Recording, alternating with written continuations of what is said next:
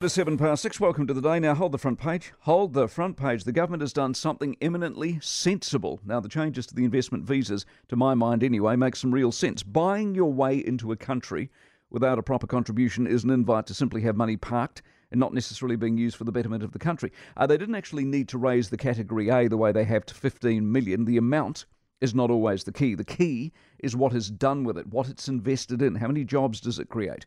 Does it start a new company? Does it expand a company? Does it take business to the next level? Does it open up new markets? That's the key to investment success. Uh, if there's a downside to the whole new move, it's what they've done with the language test. Many years ago, a previous national government tried the same thing. It was an abysmal failure. Some people, many of them Asian, don't speak English as a first language. Those people, though, have the money, they have the intent. To punish them on language is something we will live to regret because we regretted it last time. It's astonishing.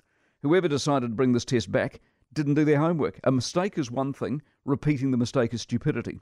That aside, though, in a world where we're increasingly competing against other countries for talent, sending out the message that we are keen, but keen with positive strings attached, will hopefully serve us well. Although we've lost a lot of our lustre and we're no longer the magnet we once were, if the intent on our part is clear and honest, and the message is that money is one thing, but what you do with it is the real message, then the outworking of that might well be a tangible improvement in the contribution that new New Zealanders can make to our rebuild. The new rules set the bar a bit higher. They ask more of a contributor, and aiming high rarely is a bad thing.